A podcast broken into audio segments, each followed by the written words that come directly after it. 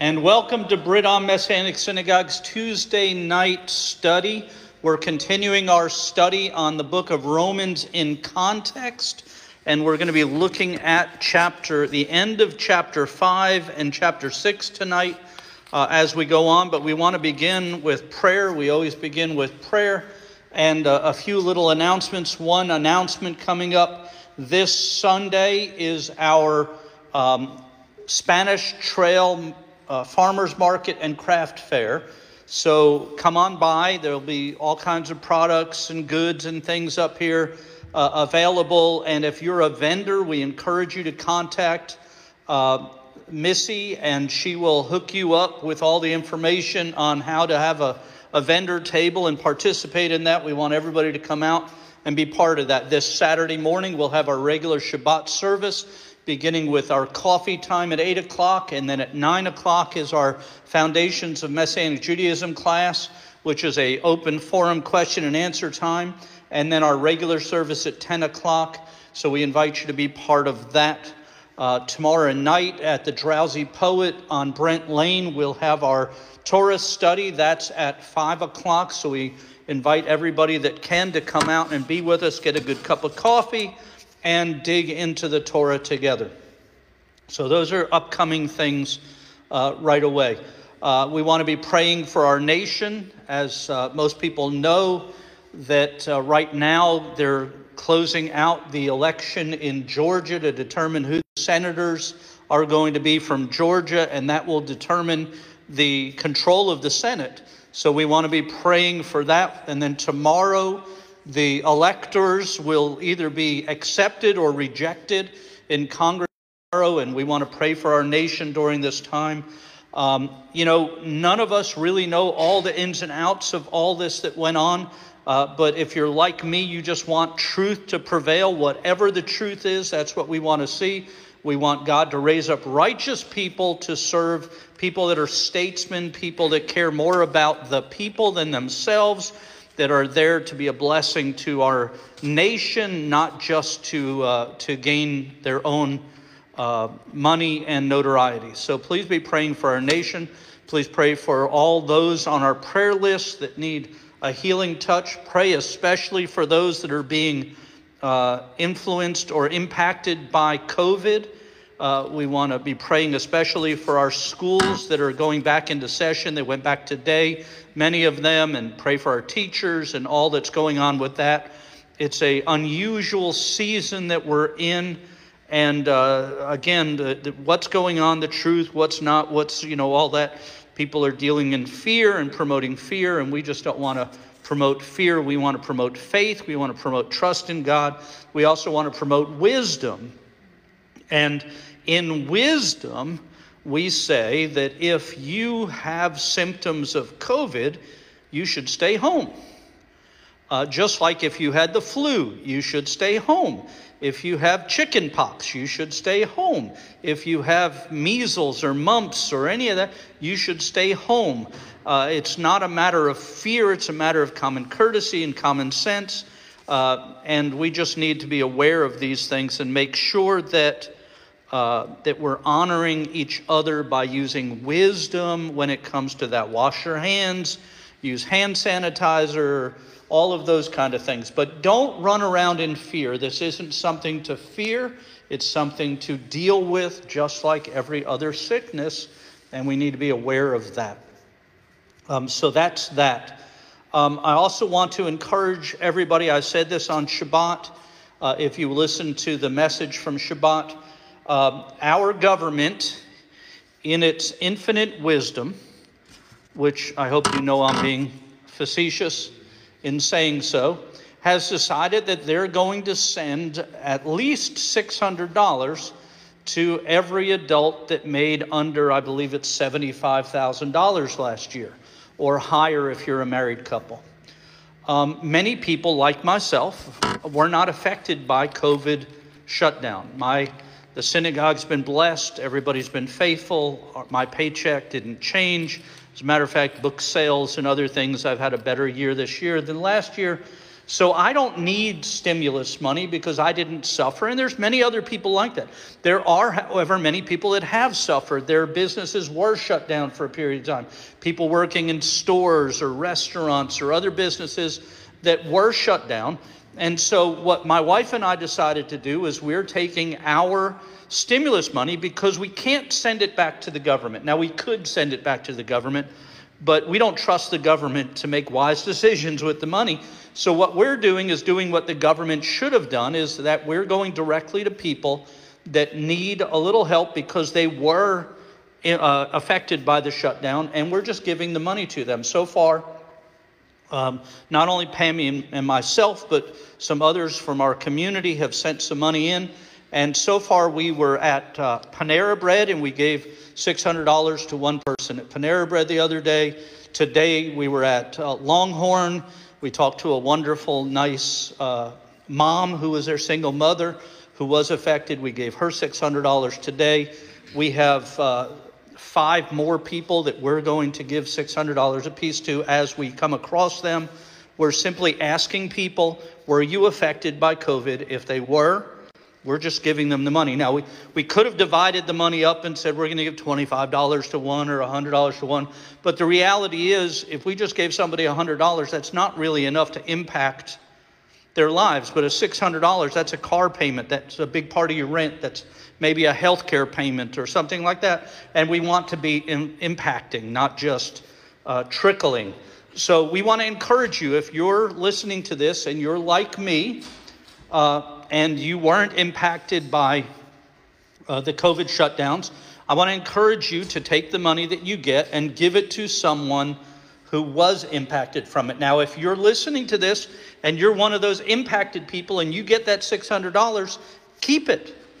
Spend it on yourself. That's what the purpose of this stimulus was was to make up for lost income by people. It wasn't just to give to everybody and I think it was ridiculous of our government to just give it to everybody. But thankfully there's people like myself that are and my wife who decided we're going to do what the government didn't do use wisdom and we're going to bless people. So, uh, over the next few days, we'll be giving out $600 to at least five more people uh, and that will help with that. And I hope this becomes a movement, uh, not that we would get any notoriety, but that common sense would rule the day, and that people would uh, would give to help people around them, which is how things should be.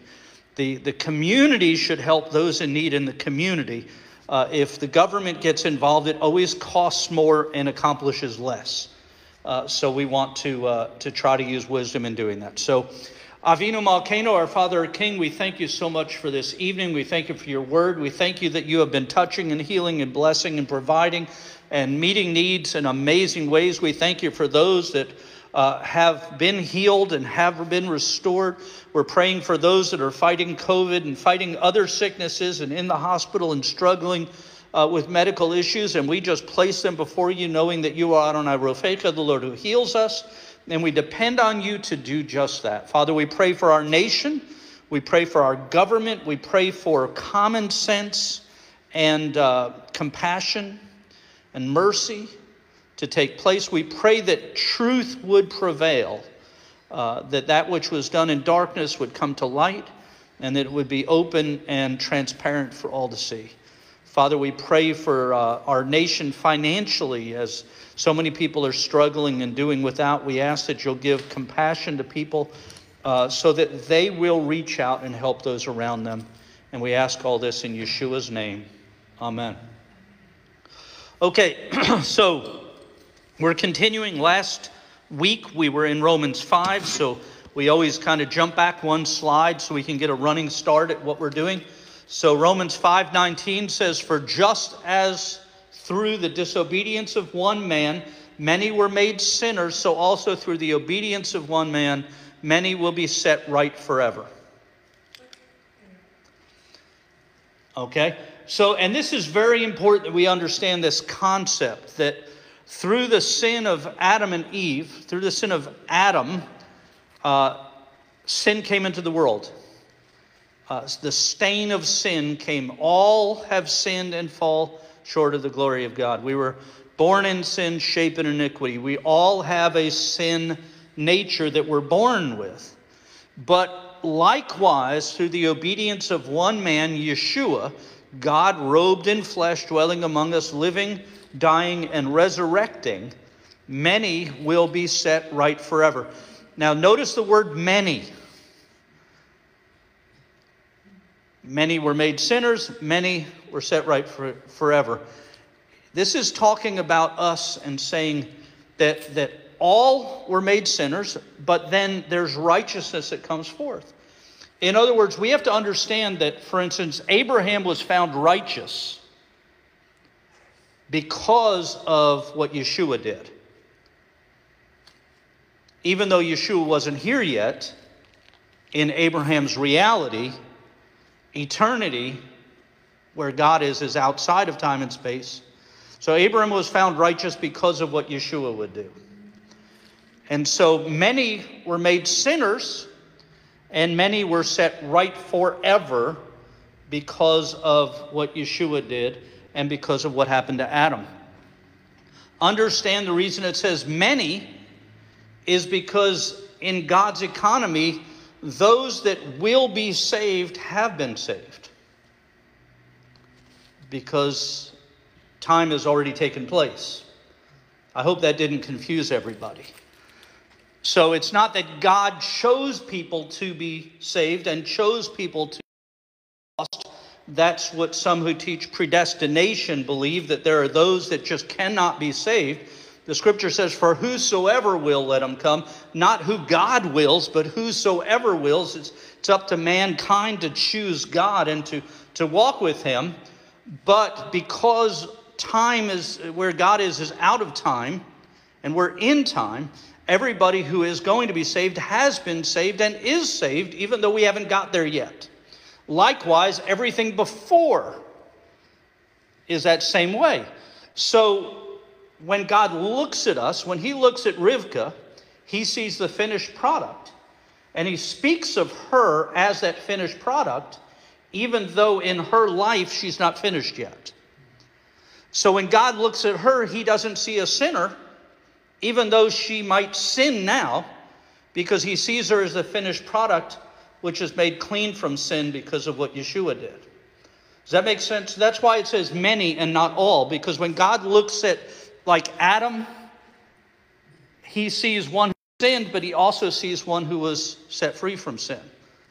And so when he looks at our lives, he doesn't see sinners, he sees redeemed people because he sees us as the finished product, even though we haven't got there yet. Did I lose anybody with all that? I know it sounds circular, but it really does make sense. Now the Torah came in so that transgression might increase. But where sin increased, grace overflowed even more.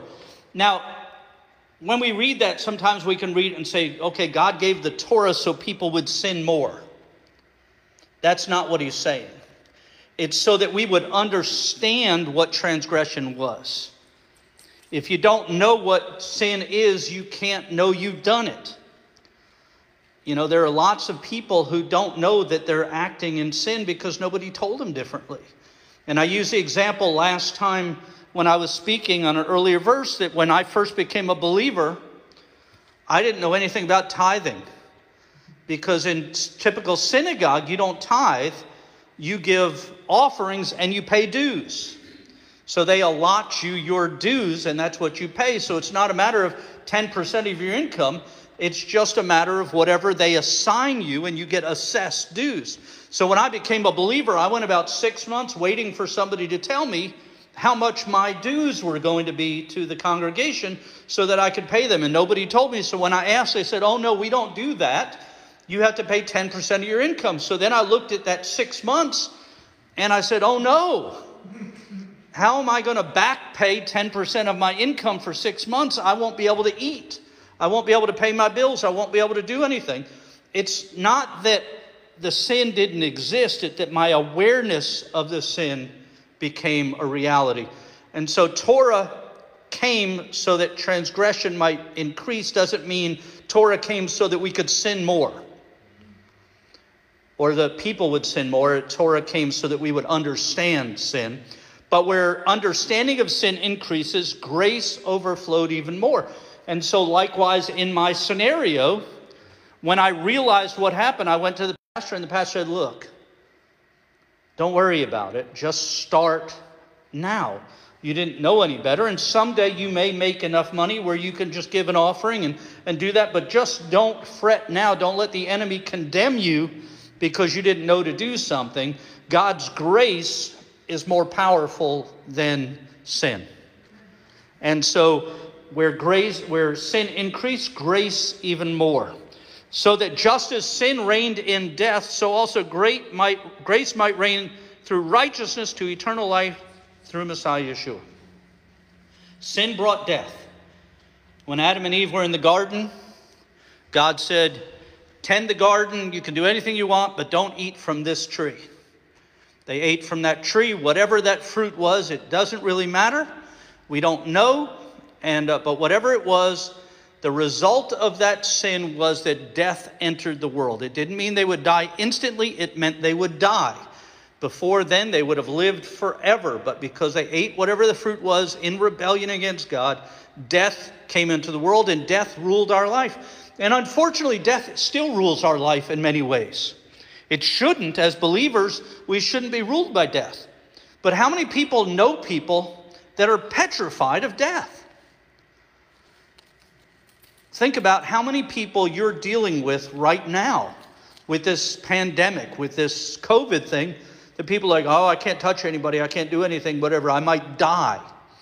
99 point plus percent of people who get COVID survive. Now, there are those that, that die, and I'm not making light of this. Please don't think that. I'm just saying that 99 plus percent live, but people are controlled by fear of death, and death still reigns in their lives, even though it shouldn't because those of us that are believers in Yeshua know that death is gain.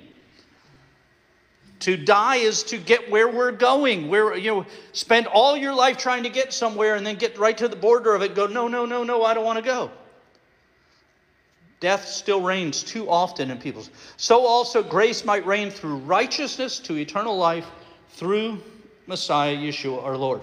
Now I want I want you to listen to this because this is important because this is one of those verses that people typically interpret wrong.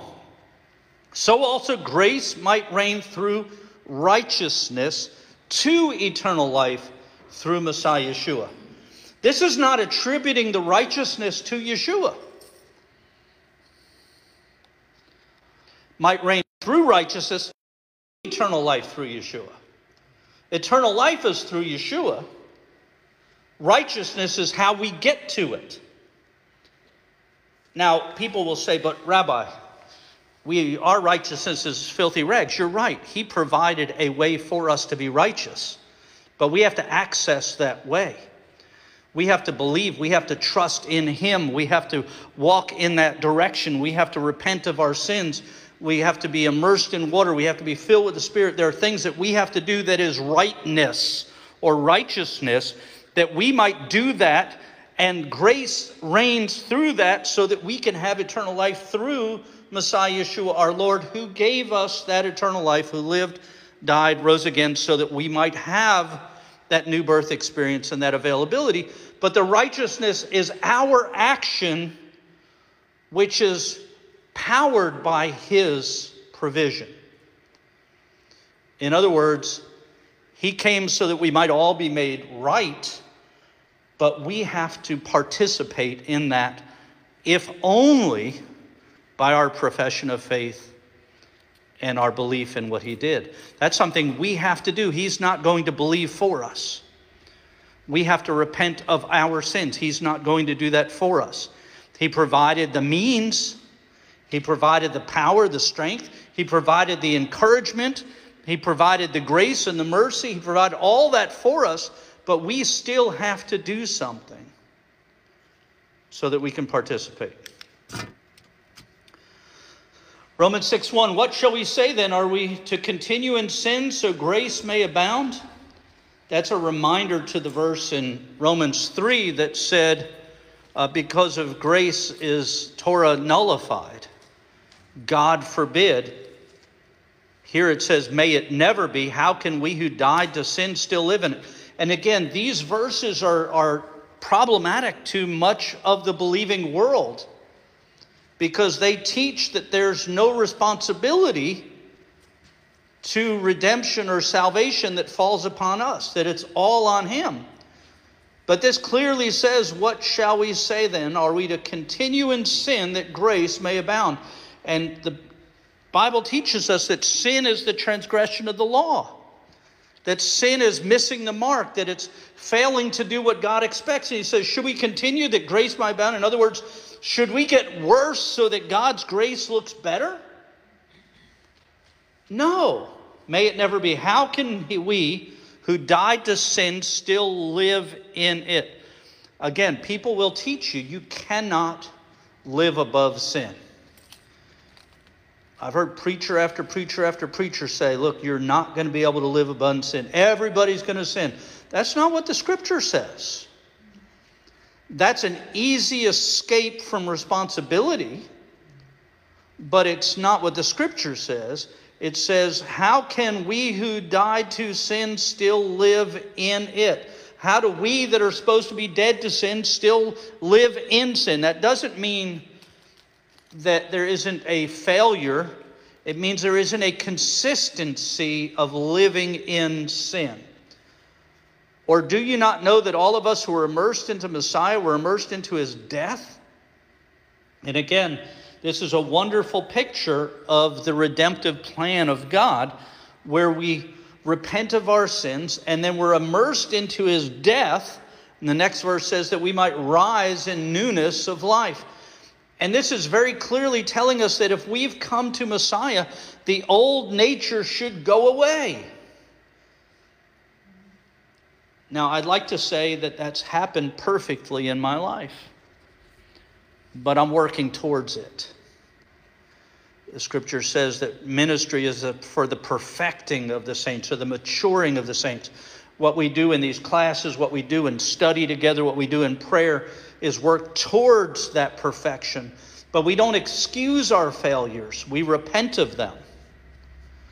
We don't excuse our failures, we apologize to God for doing it and those that we failed.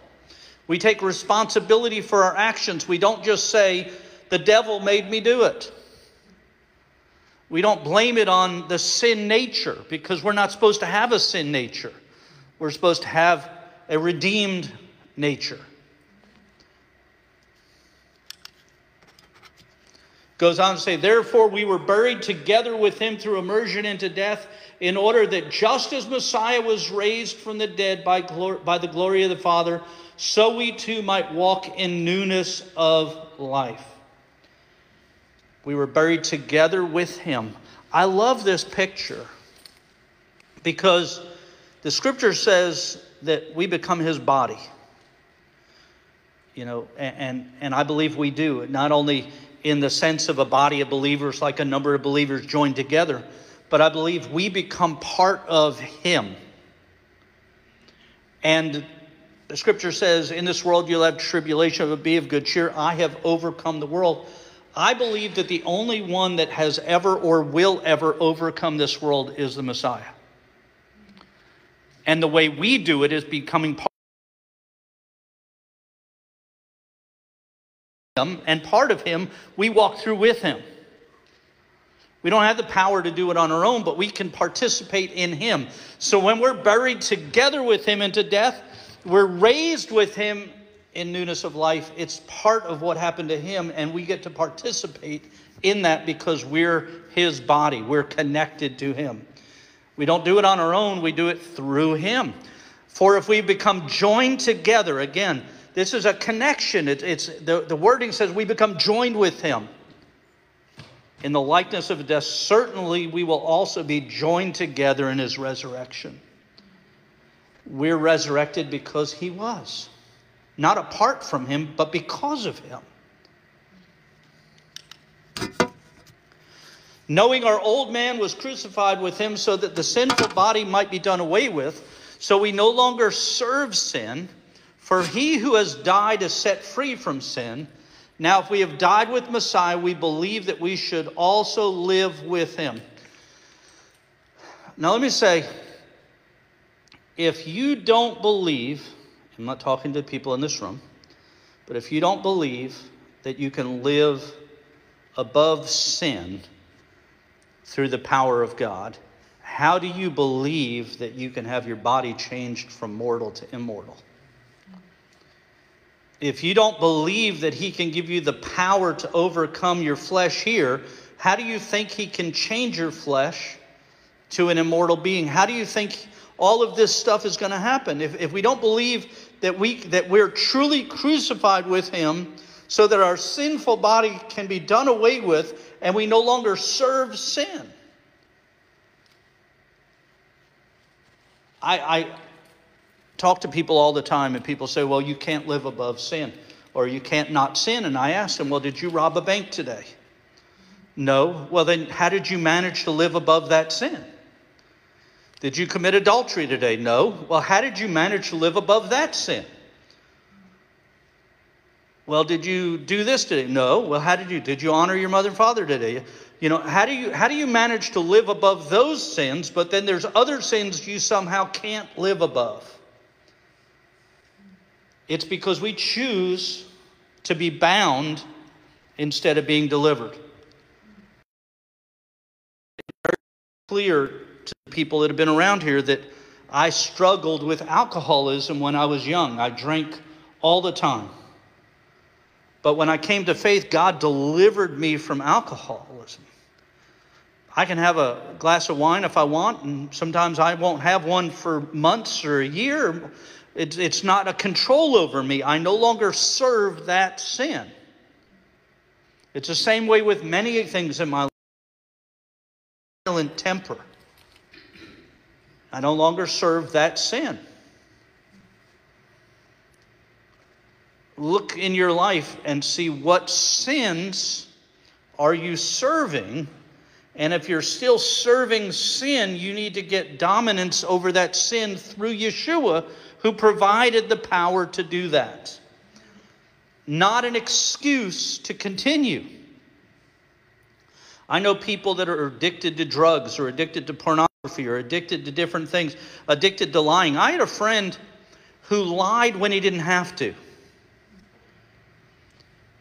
You know, he was just so addicted to telling lies that every time he spoke just about, he told lies. And he'd be caught, and then he'd lie a different lie to try to get out of being caught instead of just admitting he lied.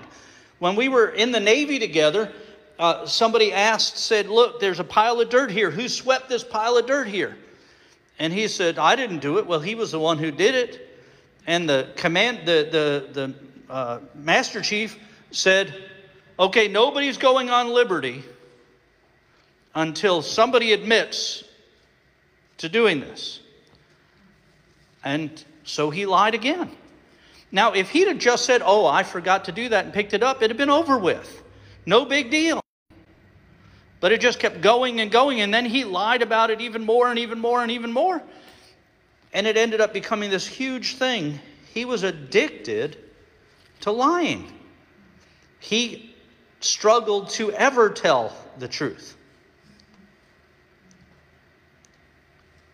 Different people are servants to different sins.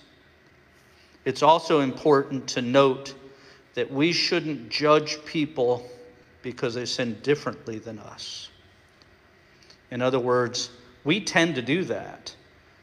You know, we, we tend to think that, uh, you know, speeding, which is violating the law, which is sin, is different than um, fornication or homosexuality or one of the other things that we put up or drug abuse or prostitution or you know, so we have this meter of different well at least i'm not that. I may do this but at least i'm not that. In god's eyes anything that controls you is that sin is equal because the punishment is the same. There's a curse for violating God's commands. For he who died is set free from sin. If we have died in Messiah, we should be set free from sin. If we're not set free from sin, it's one of two things.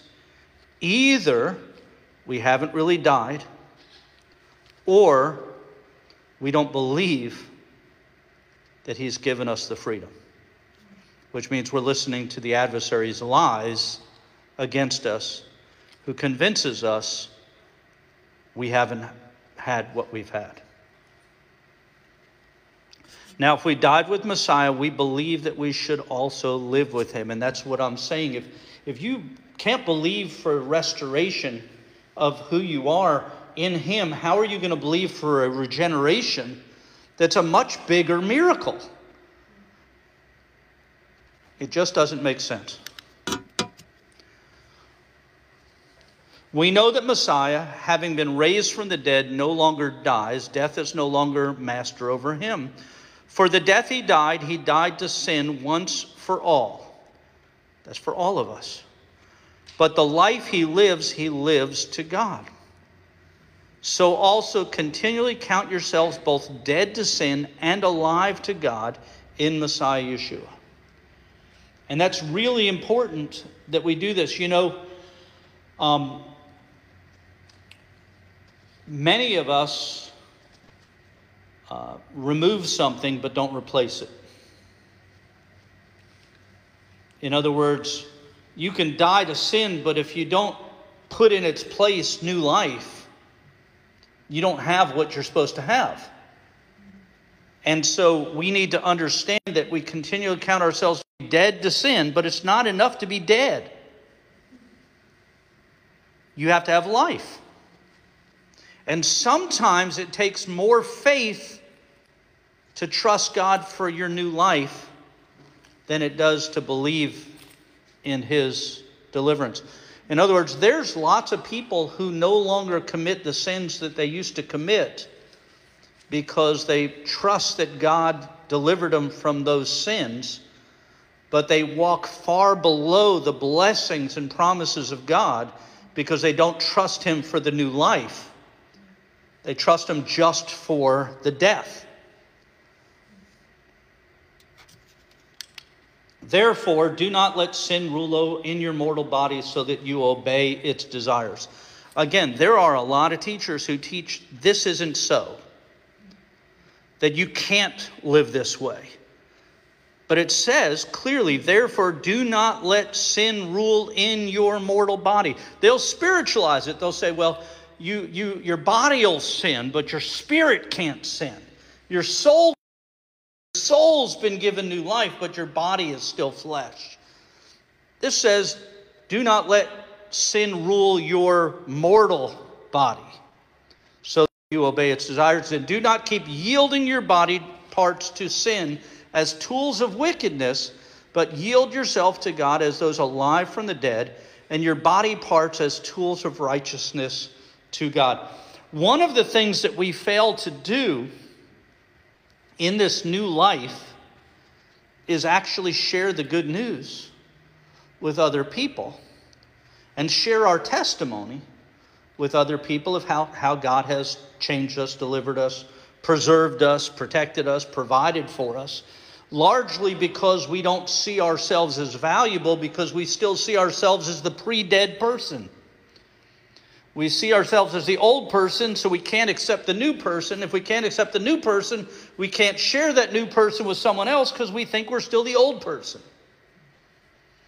And because we think we're still the old person, we fall into the sins of the old person because we've been convinced that we can't overcome. When that's not at all true. God has given each of us that are born anew the power to be witnesses, the power to overcome. I know that when I say that, or when someone else says that, says that, immediately the people listening go, Now I feel like a failure because I haven't done this yet, or I haven't got there yet, or I still sin, or I'm still struggling with this, or I'm struggling with that. And there are people that I know that have tried to give up smoking for years, and people that tried to give up alcohol for years, and people that tried to give up pornography or, or drugs or other things for years. And they're, they're, why can't I overcome this? Why can't I overcome this? Why can't I overcome this? And largely, I think the reason is because we're trying to do it on our own without accepting what He did for us. We're trying to become righteous so that He can make us righteous instead of letting Him make us righteous and owning that righteousness and then walking in that righteousness. It's the same way, I don't know how many times um, I'll see somebody who needs help. And let's say somebody's car is broken down and, and they just don't have the money to, to get it fixed. And I'll say, hey, you know, um, why don't you borrow my truck or why don't you let us get some money together to help you? No, no, no, I'll do it on my own. And so then the rest of their life falls apart because they don't have the car, so they can't go to work. They can't go to work. They can't pay the rent. They can't pay the rent. They lose the house.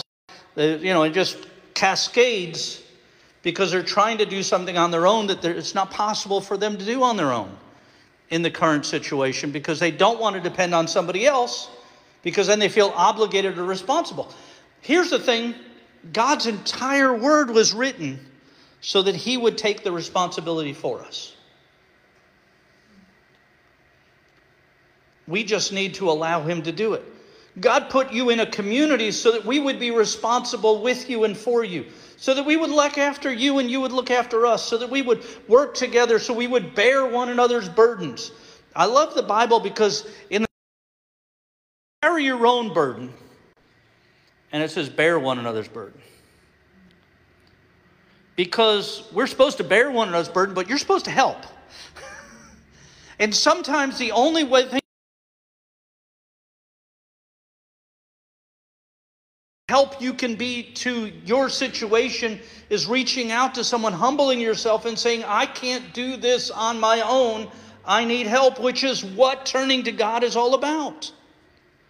It's what accepting Yeshua's sacrifice is all about. I can't save myself, so I'm reaching out to you to do that.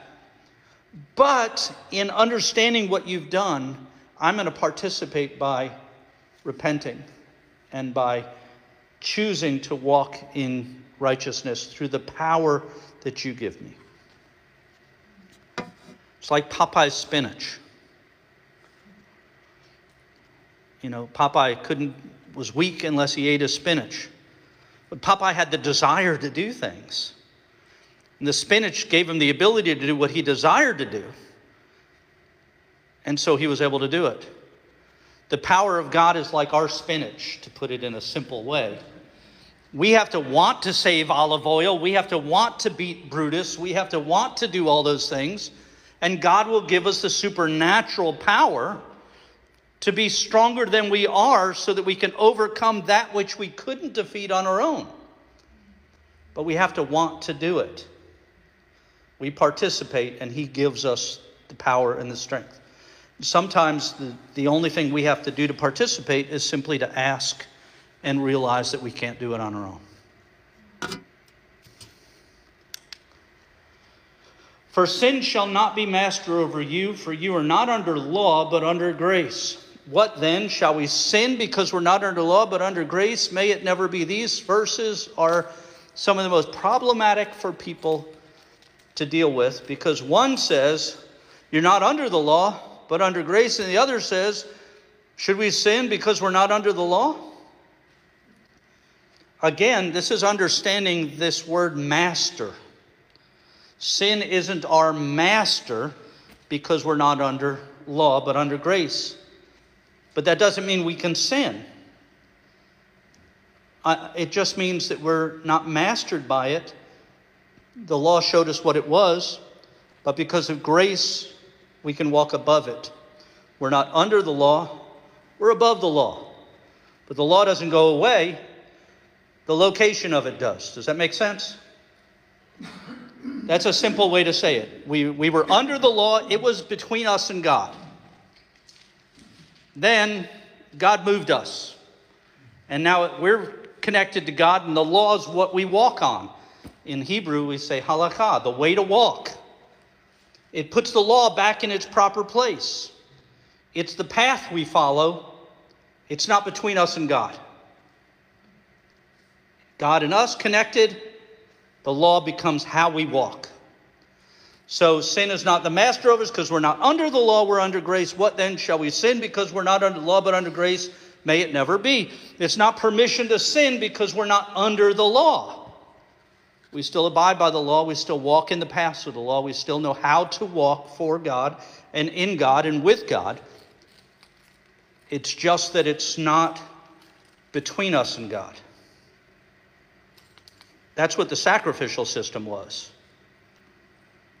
It was the law between us and God. That's what the Levitical priest, it was intermediary. It was between us and God. God changed that so we could boldly enter the holy place without having that intermediary, but it doesn't change how we walk. Do you not know that whatever you yield yourselves as slaves for obedience, you're slaves to what you obey, whether to sin resulting in death or obedience resulting in righteousness? We do not have a choice about whether we're going to be servants or not. We only have a choice of who we're going to serve or how we're going to serve. We're either going to serve in disobedience resulting in death or obedience resulting in righteousness, but we're going to serve. And the truth is, our life is uh, like walking up a down escalator. If you're not walking up, you're going backwards. You don't have to make the decision to go down. You don't have to make the decision whether you're going to sin. We're already doing that. We're born into that. We have to make a decision to walk the other way. We're already servants of sin. We have to make a choice to be servants of righteousness. So if you haven't chosen to serve Yeshua, the decision was already made for you by you by not doing so. But you're gonna serve. What was uh, I can't remember who what his name, the singer. You got to serve somebody. It might be the devil or it might be the Lord, but you're to serve somebody. And that's, that's really true. You're either serving one or the other. There is no place you can stand that's not this. Hmm? Bob Dylan. Yes. A nice Jewish guy. Nice Messianic Jew. Bob Dylan. Uh, Robert, trying to think what his last real last name was, but it wasn't Dylan. I'll think of it in a minute. Um, or Jonathan will look it up on Google. Okay, but thanks be to God that through you, though you were slaves to sin, you wholeheartedly obeyed the form of teaching under which you were placed. Again, please note our responsibility. We were slaves of sin, but we wholeheartedly obeyed. There is a responsibility to obey on us. It's not an automatic thing that we have no responsibility, that we don't have to make the choice, that we don't have to do. We have to choose, and we have to choose wholeheartedly, not half heartedly or part heartedly. We have to choose wholeheartedly to obey the form of teaching which you were placed. We have to obey teaching, yes. Bob Zimmerman. I, I knew I was going to remember it. I have no idea, but it's Robert Zimmerman. And I, and I knew that before you said it as soon as I heard the alarm going off on the car going by the, the building. Alan? Okay. Obedience, and again, form of teaching. You have to wholeheartedly obey the form of teaching. That's why it says, How can they hear unless someone's sent? How can they it's something we have to participate in teaching others so that they can obey the gospel. What did you do? Somebody text something on there? Okay. I love Rebbetzin. Pray for Rebbetzin. She's got a pain in her lower back.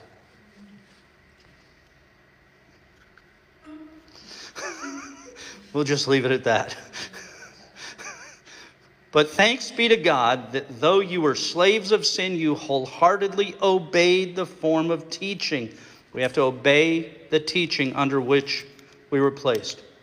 And after you were set free from sin, you became enslaved to righteousness. I speak in human terms because of the weakness of your flesh.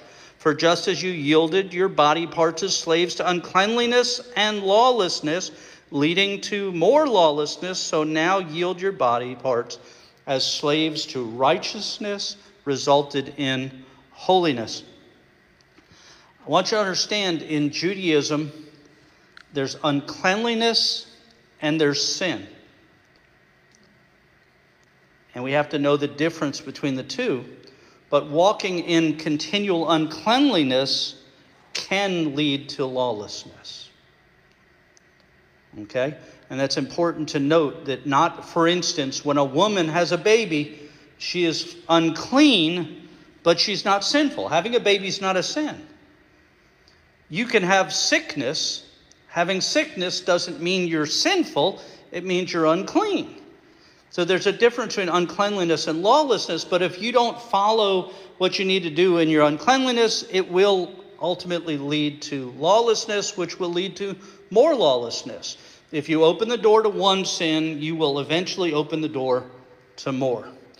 But if you yield yourself to righteousness, it will result in holiness. Now, we tend to think of the word today, holiness, in the terms of actions or dress or you know there's a holiness church where everybody wears dresses down to the floor and sleeves down to their fingertips and necks up to their you know lines up to their chin and and we say that's holiness well holiness has dressing modestly is a response to holiness but holiness is separation it's being different uh, one way to call it somebody uh, said it on, oh, it was uh, Rabbi Rosenberg said it's otherness. There's the norm and then there's the other. And holiness is being other than what the world is in whatever way that is. And its results, righteousness results in holiness. For when you were slaves to sin, you were free with regard to righteousness. In other words, if you're serving sin, you're not in bondage to righteousness. You're free to sin. There's lots of people that come up to me and they talk to me and say, you know, Rabbi, when, I was, you know, before I came to faith, I did this. Oh, are you, you're kidding. You were a sinner before you got saved? You know, it shouldn't be shocking. So then, what outcome did you have that you're now ashamed of? For the end of those things is death. And again, it's saying, why, don't be tied up to those things. What, what outcome now of, you're now a believer, what is it that you're ashamed of? Those things ended in death. And again, part of what this is talking about is setting aside the guilt and shame of our former selves because it died. It doesn't exist anymore, which is one of the best things about our faith is the newness of God's promise. But now, having been set free from sin and having become enslaved to God, you have your fruit resulting in holiness, and the outcome is eternal life. The outcome of being other than worldly is eternal life. For sin's payment is death, but God's gracious gift is eternal life in Messiah Yeshua, our Lord. Yes, sir. Thank you. Sin's payment the debt owed is death, but God's gracious gift is eternal life in Messiah. One of the uh, the verses that's most used against people keeping the Torah is when it says the uh, the uh, document that was nailed to the cross, the the sin that was nailed to the cross, the part that was owed, the uh, and and they say the law was nailed to the cross. The nail, law wasn't nailed to the cross. The payment was nailed to the cross. Uh, he paid our payment for us. It's kind of like if I give you a summons or a ticket. If you're speeding and I give you a ticket and somebody comes along and says, I'll pay that, it doesn't do away with the speed limit. It's not like once you pay a ticket, now you can speed for the rest of your life. It'd be nice. Rivka's like, oh, yeah. So, you know, that's not how it works. you don't say, well, I paid my ticket, now I can speed. That's not how it works. The law is still there. The penalty for the law has been taken care of. And that's the payment. Sin's payment is death. Yeshua died so that we wouldn't have to, to pay our debt. And because he did, he gave us the gracious gift of eternal life in Messiah, Yeshua, our Lord. And we're going to close there for tonight. If this has been a blessing to you and you're watching online, share it on Facebook with your friends. Uh, we're going to continue next week with chapter 7, and uh, hopefully we'll see everybody here on Shabbat. Thank you, Rivka. You can turn the camera off now.